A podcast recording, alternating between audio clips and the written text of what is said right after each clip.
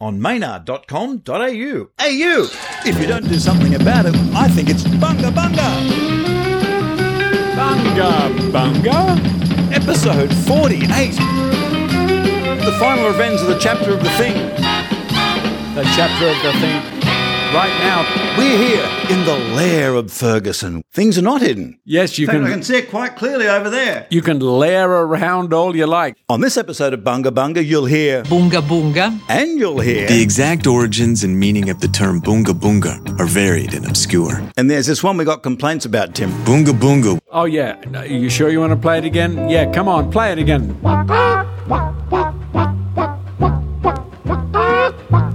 It goes too far, which is exactly where it should go. Another too far episode, forty-eight episodes of Bunga Bunga. I mean, I'd never thought we'd get this far. We never expected this. We couldn't have done it without our Patreon friends, but also just without the sheer belligerence that keeps us going. This is a commercial. Become a Patreon and you get your own show called Patreon Pandering, patreon dot com slash Maynard, and just a dollar and it'll help the whole thing. This harmonica is expensive. That's fantastic. And a big hello to all our American friends, particularly along the West Coast. Hello, darling. Bunga Bunga is uh, big in San Fran. San Francisco. San Francisco. And, of course, in downtown London in the United Kingdom.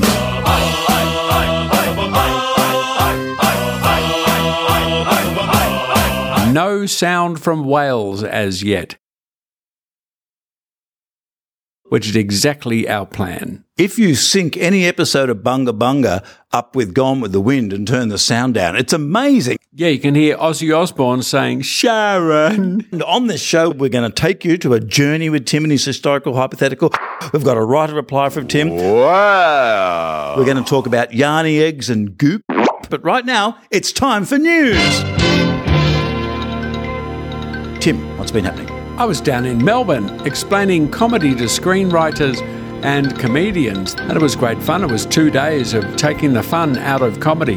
It's one of my favourite hobbies, plucking all the fun out of comedy writing. And in fact, if you're writing something funny and it's good, it's got ancient roots. I mean, really ancient, ancient roots, like Zsa Zsa Gabor ancient that roots. That far back? That far back. I'll have to ask Lance Leopard about that. And by the way, people have been asking, where is Lance? He's wintering up north with his mum in Brisbane. I'm going to have a pale period and then a tanned winter. I'm feeling dreadful. I'm sick at heart. I'm guilt-ridden, and so should you be. G'day, Lance. You are the best, and so is your mum. He's actually sent a, a photo of himself dressed as Batman at three a.m. in the morning. And let me tell you, when you wake up to a photo like that, it's been a long night, and it's going to be a big day. Well, Batman at three a.m. in the morning is after Batman's already been out for at least an hour causing trouble. So there are scuff marks. Good on you, Lance. Your problem is you've been running around with a bad crowd. In the Maynard world, there was the Perth tour. What happened to you last time you were in Perth in Western Australia, Tim? We're not allowed to talk about that. There's no gigs on the horizon. The Doug Anthony All-Stars documentary, that's right, it's a documentary Ooh. with a D, is reaching fruition. It's two one-hour specials. It's about the Doug Anthony All-Stars from nineteen eighty-four all the way through to two thousand seventeen. What happened to who and who did they blame for it? What's the earliest known fridge you're able to get for yourselves? The earliest known fridge was a Kelvinator, hey! Maynard. And people said, that's the Doug Anthony's fridge. Ooh, somewhere in Canberra people are looking at that. Video footage, how early does it go? The very first footage we found was on uh, late-night Canberra television, a rock show where we performed live. Uh, we did two songs, gave an interview. We were there in our full maroon spearmint leaf costumes, wearing white gloves. Oh, yeah, this is like real early, early All-Stars. All the hair gel you can eat. Live from the Capital seven studios here in Dixon, the Doug Anthony All-Stars. One, two, Jesus loves me. Lordy, lordy, lordy, lordy, lordy, lordy, lordy, lordy, lordy, lordy, lordy, lordy. When Jonah walked down into that well, bum, bum, bum, bum, lordy, lordy, lordy, into that well. He thought that uh, he was walking down into hell. Bum, bum, bum, bum, lordy, lordy, lordy, down into hell. Well, he looked and its liver and its pumping heart and said, I hope to God that this whale doesn't fart. How does that feel watching all these years later? Is it cringeworthy or it's like, yeah, we're sticking it to them? Well, it is a bit like watching your teenage poetry. Just when you thought it was good poetry, then you end up reading people like Dylan Thomas and realise, yeah, maybe, maybe I've got a bit more work to do. We kind of looked at it once and then we avert our gaze, although there is some footage in the documentary that we have yet to see that the producers are withholding. Why are they withholding it? They won't say. They won't show it to us until it goes to air. So you can only imagine what the footage that's too hardcore to show the actual Doug Anthony All-Stars themselves must be like. We got an air date for these two one-hour specials. Nobody tells me anything. It will soon. Be this year, but? Oh, it will be this year. You know, they'll come out. I don't know how they'll program them. It will be everywhere in your face, and you get to see All-Stars warts and warts. Not warts and all, because the all takes too long, but you'll definitely be able to get to see our warts. As soon as we know about this on Bunga Bunga and Planet Maynard, we will let you know all about this. In fact, I will be all over this one. Could be a good excuse to interview you guys once again singly and talk about each other. It's been a lot of work, not for us, but the uh, people at G N W T V, Ted Robinson, Joel Robinson. Danger, Will Robinson. All the Robinsons, Pam Swain, a whole bunch of people have been working a very long time, travelling the world multiple times following us on our new tours. So it's been a huge amount of work by a great team. Hopefully it all makes sense, but that's not really a proviso. Right now it's over to fake news. The fake news. It's fake, phony, fake. And I love it. I love it. I think it's great. Dateline Tim Ferguson. White young liberals are not integrating. Peter Dutton comes to mind has attacked members of the Young Liberals for failing to integrate with normal Australians. A government spokeswoman said they form ghettos in leafy suburbs. You never see them at Aldi when there's a special on five bean mix, and we know they're orphans because they always ask, do you know who my father is? A successful Sudanese immigrant dentist said, it's frightening. We go to a restaurant. Suddenly we're surrounded by these outsiders complaining, this cock of an lacks zest. Please, Mister Dutton, stop the yachts. And now the headlines. Trump claims the world is in good, tiny hands. Desperate P M gives himself total support. Chiropractor says medical science is totes dodgy. And finally in the news, post-match interview narrowly avoids interesting facts. And that's the fake news. The fake news. It's fake, phony, fake. And I love it. I love it. I think it's great. And if you want more fake news and fake sport, go to the new daily dot com dot a u. Fake news you can trust. Australia's cheapest free newspaper. Let's open the crank mail, Tim. Crank mail, crank mail, crank mail. Hang on a minute. There seems to be some mammal pissing there, Tim. You would think it's a mammal. I thought it was. In fact, oh. It's a fish. It is a fish. A dolphin. It's pissing. It, I don't believe a word of this. It's just hard to tell that it's pissing because there's so much other water. But if you listen, it takes air and then it squirts. Let's hear it. And then splash. There you go.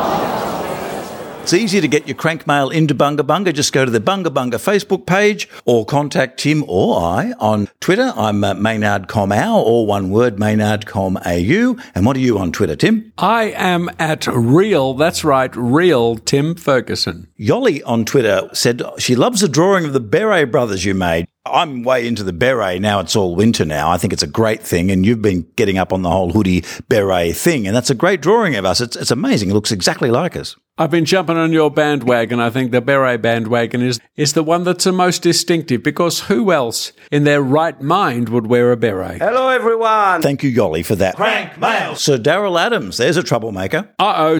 He wants to know a very serious question. What is the best version of Funky Town, the original by Lips Incorporated? I want to take me to Funky Town. Won't you take me to Funky Town? Or the Pseudo Echo version. Won't you take me to Funky Town? Won't you take me to Do you really need to ask that, Daryl? Yeah. Do you really? Obviously, it's... Pseudo Echo. Oh, yeah, it's Pseudo Echo, definitely. Brian Canham. Of course, Brian Canham is a legend. I'm a huge Pseudo Echo fan. I enjoyed them when they supported the Human League, and also because that song was used in Revenge of the Nerds two as well. And uh, Brian Canham didn't know that until he actually went to the cinema and saw it. He went, oh, that's my song. I must have had it used in that. Pseudo Echo were used in Revenge of the Nerds. In Revenge of the Nerds two. two, the second one. Wow, it just gets better. Crank mail. Andrew Ragg wants to know, if politicians put on a Akubra hats and unbutton their shirts for country folk, and they wear high-vis vests and goggles for the outer suburbs, what should politicians wear when they visit the inner north of Melbourne? Places like Northcote, definitely Birkenstocks, definitely Birkenstocks, a little lederhosen twist. I thought they should wear pith helmets and turn up on a penny farthing just to be really hipster. And deconstructed pants. Ah, that's right. Just deconstructed pants. What a pack of dweebs. Crank mail. Peter Young, all the way out in orange there, he wants to know, how disappointed are we that Lance from InSync did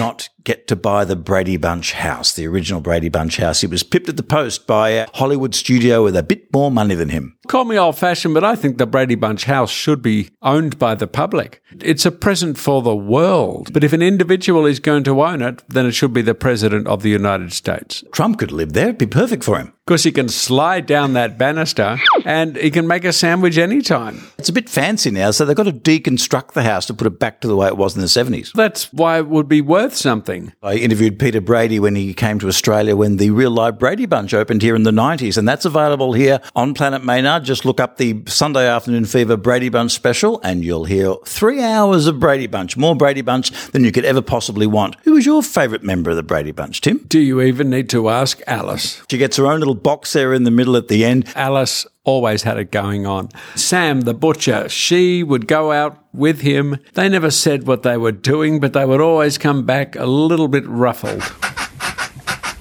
Crank mail. This time through our Facebook page, our Bunga Bunga Facebook page, Oliver Udall, we have a medical emergency.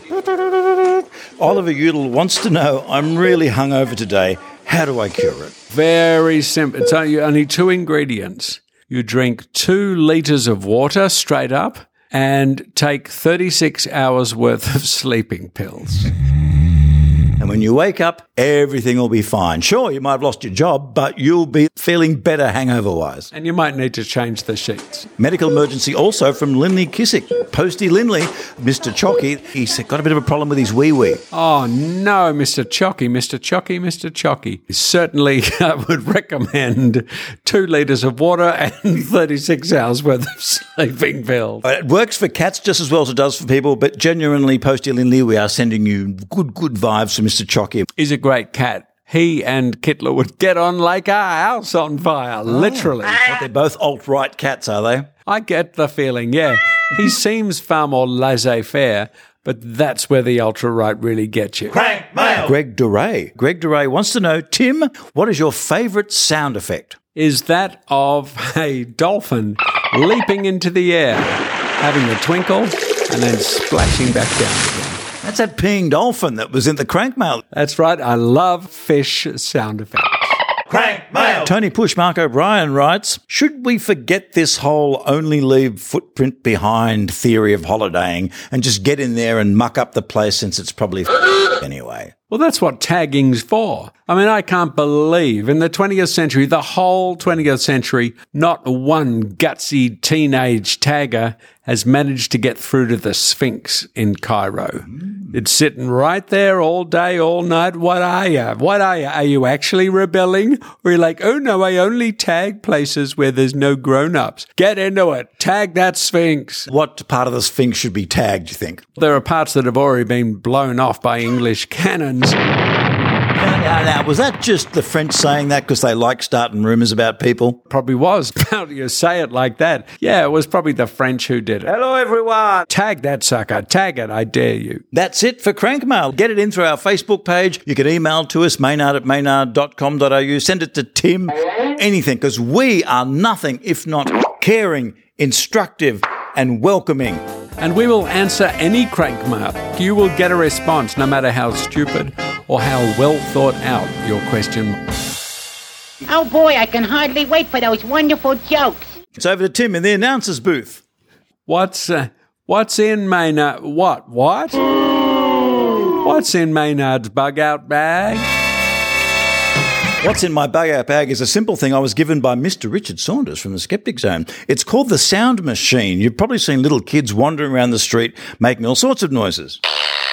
That's just one of them. And what I like about these sound effects is there's two batteries, it's portable, it's lo-fi, and everything goes on a little bit longer than it should. For example, this should be just a drum roll and quick applause, but no, it it sort of goes on and then...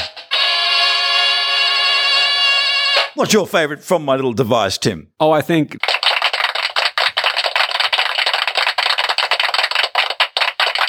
So just a little bit, about one second longer than it needs to. Someone with comic timing did not prepare these gags, did they? That's true, because you need them to be quick so you can move on to the next one. I think it's not to do comedy sound effects for timing, but to annoy parents. Just listen to this.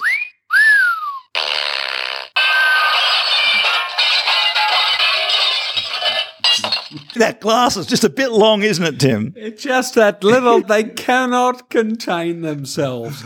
It's called timing. And you can't press another sound until that one's finished playing. And that's what is in Maynard's bug-out bag. I'll have a chromatica. See, that's chromatic. Can you explain what that is musically, chromatic, Tim? Chromatic is one after the other, one note after the other. It goes up chromatically.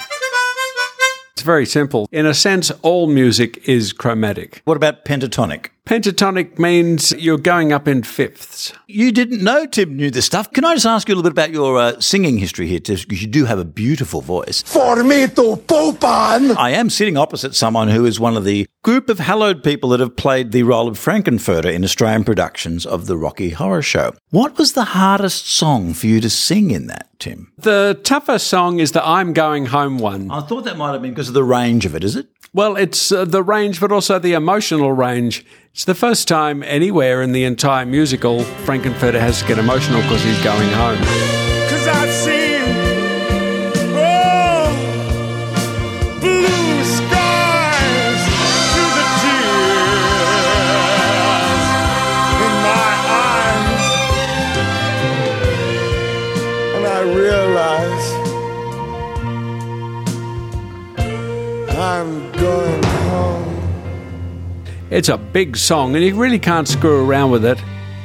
I'm going home. My trick was to run my hands roughly down my face. I'm going home.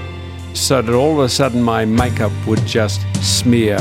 I'm going home.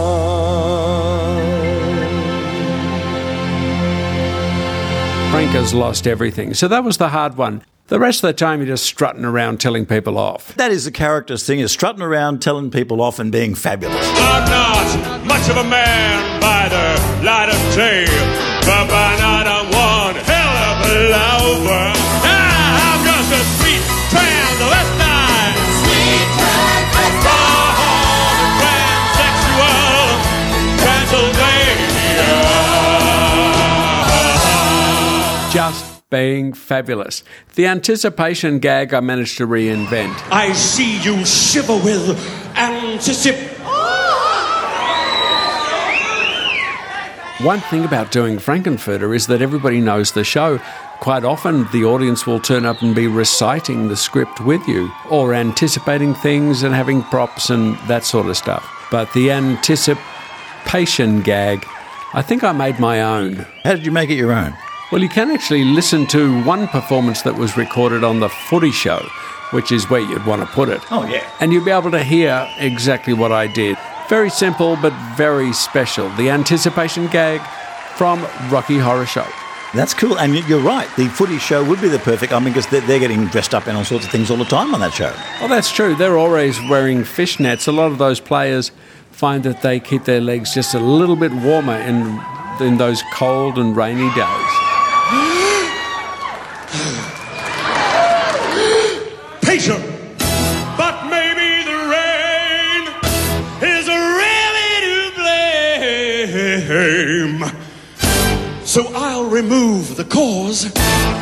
was not the symptom.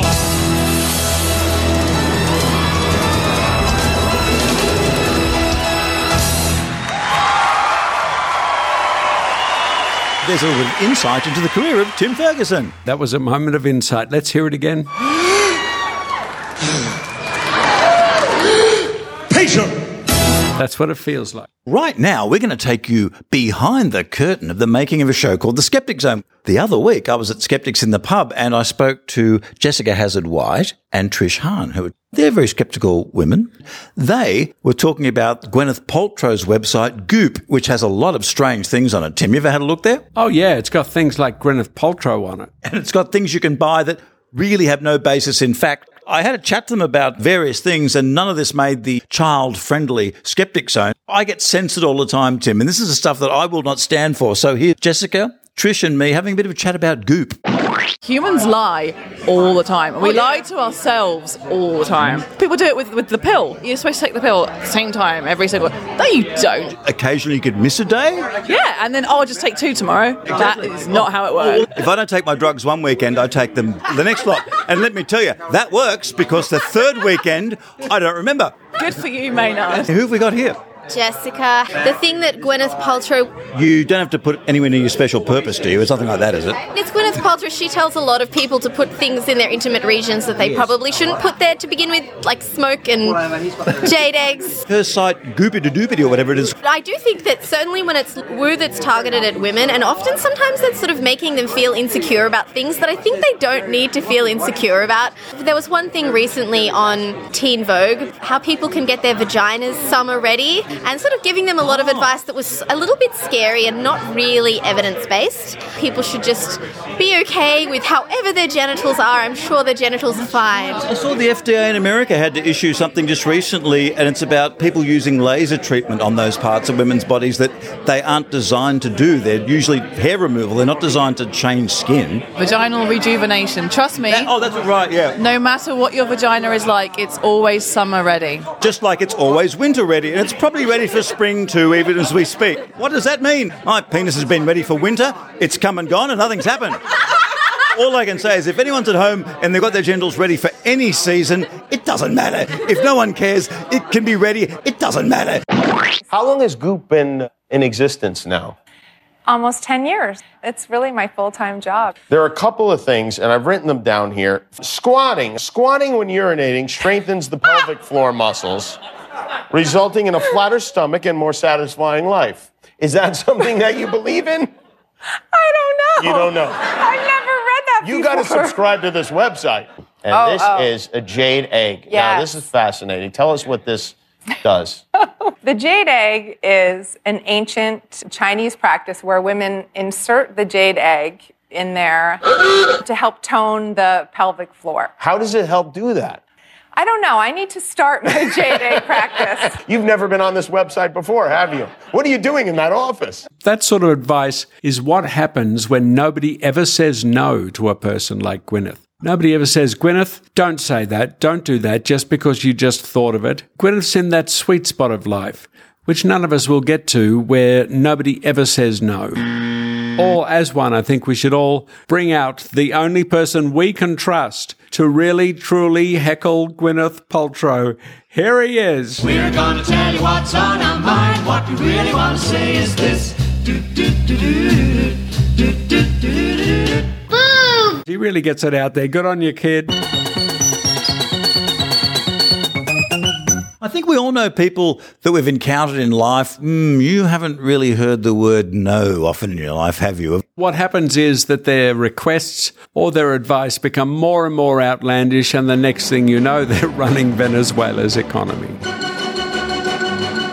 Like the Queen, what was the last time someone said, I'm afraid not, Your Majesty, that's just not going to happen today, but I have I have decreed, I know you've decreed, there's no effing way. And you just know that if she had to look after all those corgis herself, she wouldn't have as many. That's right. And they're always so clean, they haven't got any poo around their bum like a regular corgi would have. Apparently when Gough Whitlam, Australian Prime Minister Gough Whitlam, had an audience, his first audience with the Queen, one of the corgis farted, and Gough remarked, that she did not react in the slightest. Speaking of politics, it's time for Tim's Historical Hypothetical, where we put Tim Ferguson in a place and time and personality in history and ask, so, what would you have done, smartass?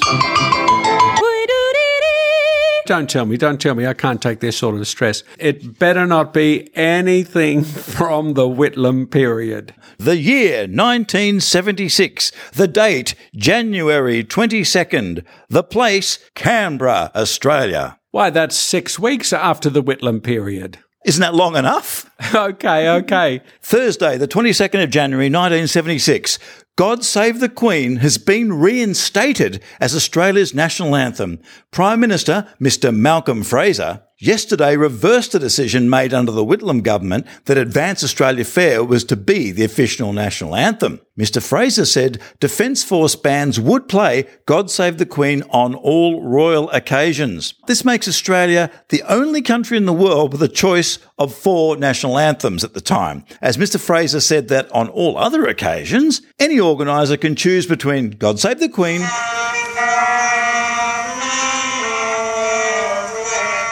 Advance Australia Fair, Australians all at us rejoice, Spanish Flea,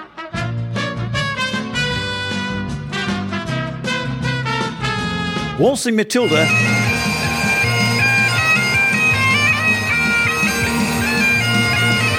and Song of Australia. Australia.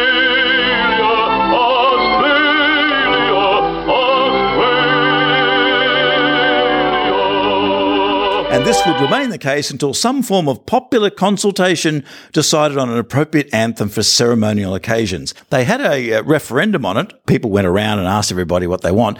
Advance Australia Fair won, but it didn't get officially instated to our national anthem until nineteen eighty-four. So until then, we had a couple of different anthems you could choose from on non-royal occasions. My favourite choice would be the Australia song. Firstly, because I've never heard it in my life, and secondly, because it's got the word song in it. But of course, here at Bunga Bunga, I think you know what Australia song we like. Check this out.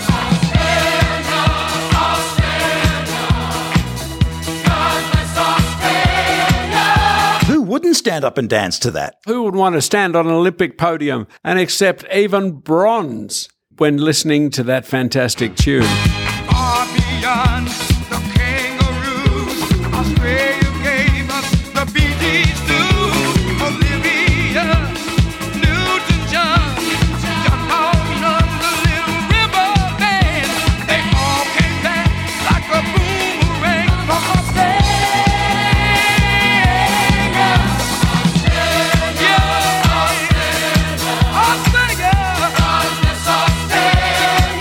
The great thing is nobody knows the words to that song, so we're already a step ahead. They could have had a Daft Punk song. I mean, some Daft Punk would have been great as a national anthem.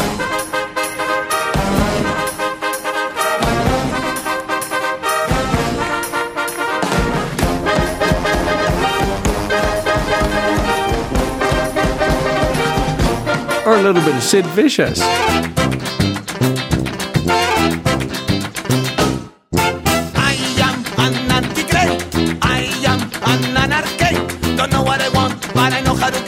I wanna destroy, pass by good. I wanna be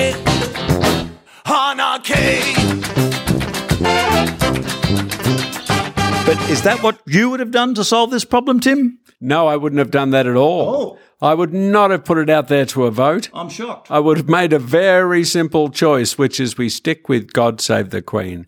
We stick with it until it's totally irrelevant, until the Queen has in fact become the King. But we still stick with it. So when the King arrives, we show him what we're made of by rebelling and calling him a Queen. I love your cunning plan, Tim. And, of course, when it was actually put to a vote, God Save the Queen only got eighteen percent, where Advance Australia Fair got forty-three percent as the highest winner.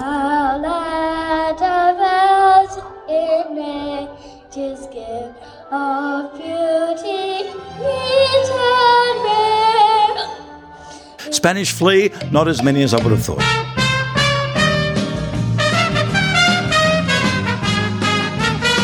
forty-three percent of Australians, let's repeat that, decided that Advance Australia Fair was a good song. That's what's wrong with this country. It's not the economy, and it's not the price of petrol, and it's not all those koalas in the trees. It's the fact that so many people thought Advance Australia Fair would sum it all up for us.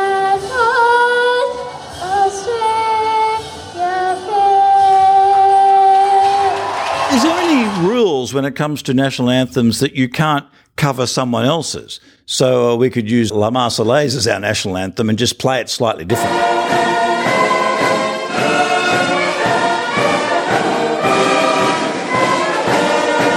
Yeah, or the American national anthem is oh, very stirring. That's a hard one to sing, Tim. Remember, that's very difficult to sing.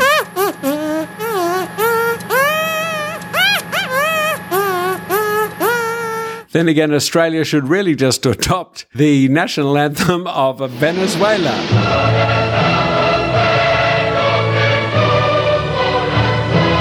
Which is Spanish Flea anyway. What about O Canada? O Canada. Our home. And what are you doing? Uh, with what? You're speaking it. I'm singing. It's how I sing. Like, oh. O Canada. No, no. Can you do the like melody, like uh, "Oh Canada"? Oh Canada. That's no, no. It's good. That sounds, no, no, no. Well, we're celebrating our good friends, Canada. I'm married a Canadian. They're that good. I'd happily sing "Oh Canada" every time an Aussie stands on the podium. Just do it Shatner style. That way, nobody has to actually sing. Oh Canada. What are you doing? With wealth and toil. And lots of soil, we're girt by sea. Although Auntie Jack had it right, you know, we're girt by sea on one side. Stand tall, straight and strong, hold your nose in woman gone. Land that is girt by sea on one side. Girt by sea on one side, and Britain is girt by sea. I don't know why we got lumped with the girtness. Maybe we've got bigger girt than they have. We've got a lot of girt. That's one thing we can provide. If other countries lack girt, we can send it over. Joseph Spanks, I think that was on his first email he sent back to the Queen. Lots of girt here. How much girt you got? We're bringing back a lot of girt. Too much girt, in fact, and it wasn't welcome. That's Tim's historical hypothetical, solving things and somehow making them just that little bit worse. Well done, Tim. A lot of people say you're an anti-intellectual, but I say nay. No, I like intellectuals. I just don't work on their behalf. It is time to work on your own behalf as we get to the part of the show where we get the little milk crate, we give you a microphone. It's time for Tim's right of reply to a question nobody asked. Don't expect too much. War on Waste on the A B C is a complete waste. It should be called Waste on Waste. And why is that? You might be going, oh, my God. I'm shocked. That's outrageous because it's so middle class. It's so slightly left-wing, but something I guess we can all agree upon and hold hands over. The simple fact is if the A B C is going to make T V shows that agitate political values to people, that try to change people's behaviour, then surely they should turn it on things that have a lot more weight than building gigantic balls of plastic bags and saying, this is the amount of plastic you go through every twenty minutes. The simple facts are, firstly, all that stuff goes underground. There's no real danger of straws going into the throats of turtles. Think about it. You're running a pub. Do you grab all the straws at the end of the night, stick them in a bag and take them down a circular quay? Are you out of your freaking mind? What the show doesn't cover are the important social issues. For example, oh, what's one? Oh, yeah, homelessness. What's another one? Oh, yeah, rampant poverty. How about those? How about a comedy show about those? The War on Waste really is a waste of all our times. It's just wimpy lefty. I'm a lefty, but really I don't worry about waste. We've got bigger problems. We have people sleeping on the streets, sleeping in parks in the middle of winter with not a cent in their pockets, and you're worried about garbage bags at Woolworths? For Christ's sake. And that's all I have to say about that. For Christ's sake. one more time. Leave Donald Trump alone, people. Oh, yeah, you're making all your jokes and Donald Trump's got funny hair and he's got little fingers and, of course, he's imprisoning children. But leave him alone. He's trying to run the world and he doesn't need all of us mocking him. He's a president of the United States and just like the last guy, Obama. Thanks, Obama. And the guy before him, Hillary Clinton. And I'm encouraged by what I hear about the uh, progress in the peace efforts that are going on between the government and MILF. He is doing his very best. Sure, he makes money out of it, but leave the guy alone. He only wants to make the world a place. You're saying he deserves respect as the figurehead. Hey, slow down there, Coach. He's... I didn't say that at all. People who say you have to respect whoever is a president really hasn't messed some of the lesser presidents. Like Roosevelt, the second one, what was he about? They had begun to consider the government of the United States as a mere appendage. Sure, he won a war, okay, but apart from that, what did he do for fashion? And I can assure you that we will keep our sleeves rolled up. He was in a wheelchair as well, Tim. That's true, but he was in a cape and a wheelchair. You can't cross the streams. It's either a cape or a wheelchair. Take your choice. Exactly. And you got to push the wheelchair yourself. And I welcome their hatred. That's Tim Ferguson's right of reply to a question nobody asked. Don't expect too much. Tim, I think we should go out on something special. As you know, I do like to listen to other podcasts occasionally, Tim. What? What? There are other podcasts? Oh, you mean the ones that review us? Like, who are these podcasts? Yeah, we love them. These two Aussies put on a show called Bunga Bunga. Yeah. It is fast-paced. It's high energy. Yeah. It's all crazy nonsense. There's no amount of research I could have possibly have done to understand where this is all coming from. No. I have no idea. Here's the one that I've been listening to lately, James Bond Radio, episode one hundred thirty-nine. Have a listen to it, people. As uh, I've mentioned on this show, I'm one of the three people in Australia who actually enjoy the nineteen sixty-seven version of Casino Royale with Peter Sellers and David Niven. And they have an interview with the only living director that's left alive, Joseph McGrath, a guy with a great Scottish accent. And he actually got into a physical fight with Peter Sellers because Peter Sellers, and you'll appreciate this, Tim, it'll all be explained in the interview, Orson Welles is in the movie and Peter Sellers wanted not to be in a two-shot with Orson Welles, have the film developed, watch the film in the rushes, and then have his dialogue written so it was better and funnier than Orson Welles' dialogue. And the director said, that's just impossible. You're behaving like a child. Punched him. Peter Sellers punched him back and he was taken off the movie. And they had four directors after that. But that's amazing that you'd be so paranoid about your performance that you'd want to see someone else's and then write better lines. Have you heard of that before, Tim? Only on daytime television and Australian soap operas. The kind of thing you might see on The View. You'd see it on The View, definitely. Replace me so that I can prove I was better. It's not a good forward-thinking plan. Here's Joseph McGrath talking about his time on Casino Royale nineteen sixty-seven, and have a listen to James Bond Radio, episode one hundred thirty-nine. It's a great interview, and you've got to love Joseph's accent. Peter and I had a confrontation because Orson was waiting and Peter asked to talk to me. I, we went off set to talk and he said, from now on, I'm not going to shoot any scenes with Orson. No, no two shot, no wide shots.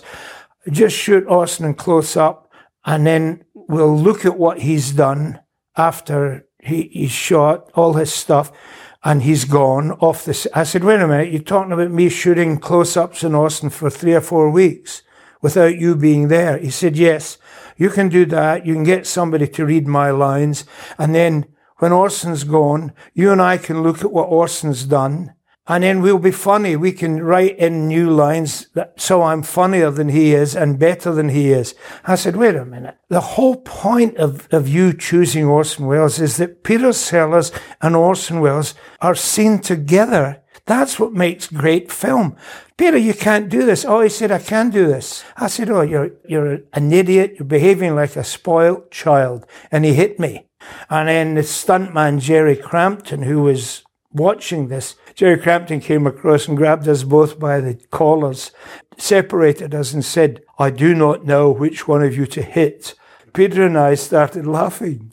And years later, Jerry Crampton said, watching Joe and Peter fight, it was like teenage girls swatting wasps. And said, but you're a great fan of Peter Sellers, aren't you? I said, I still am. Yes, I am as an actor. He said, yeah. He said, well, this definitely is the, this is the first case I know of of the fan hitting the shit.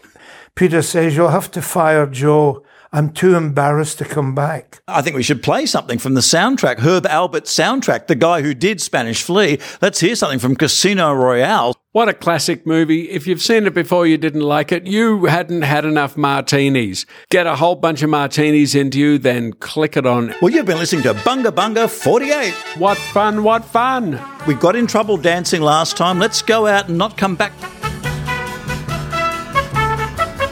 Let's cut a rug, Tim. We're cutting rugs. Shall we also dance?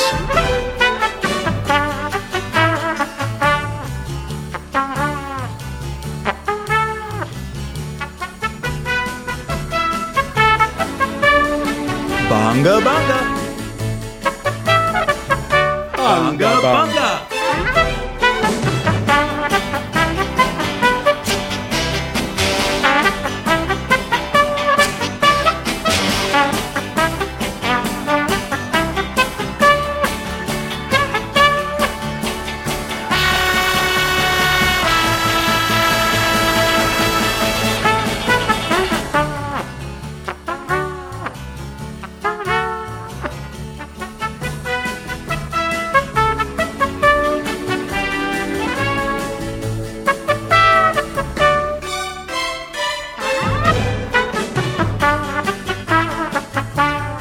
Change, Tim. Hey, slow down there, coaches.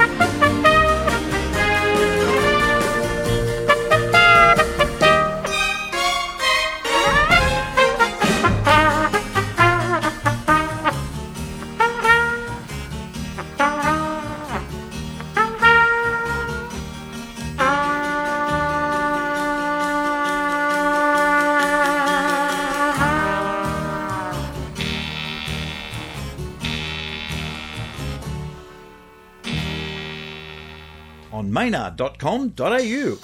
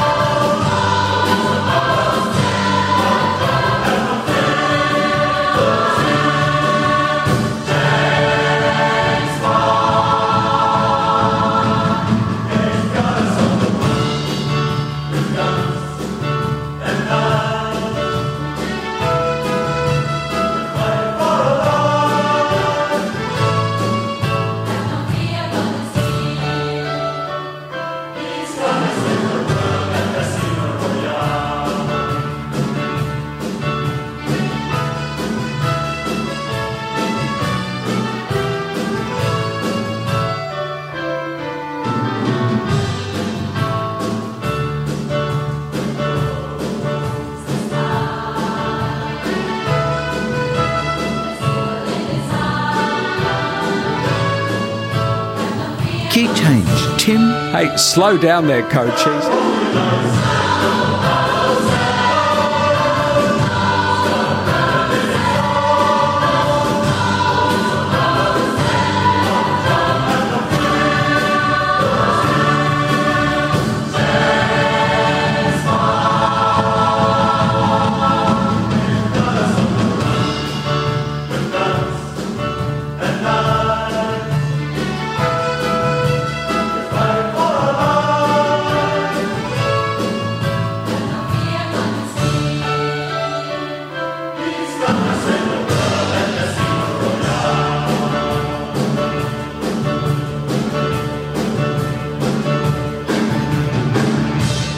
Bryson and Hume. Everything digital.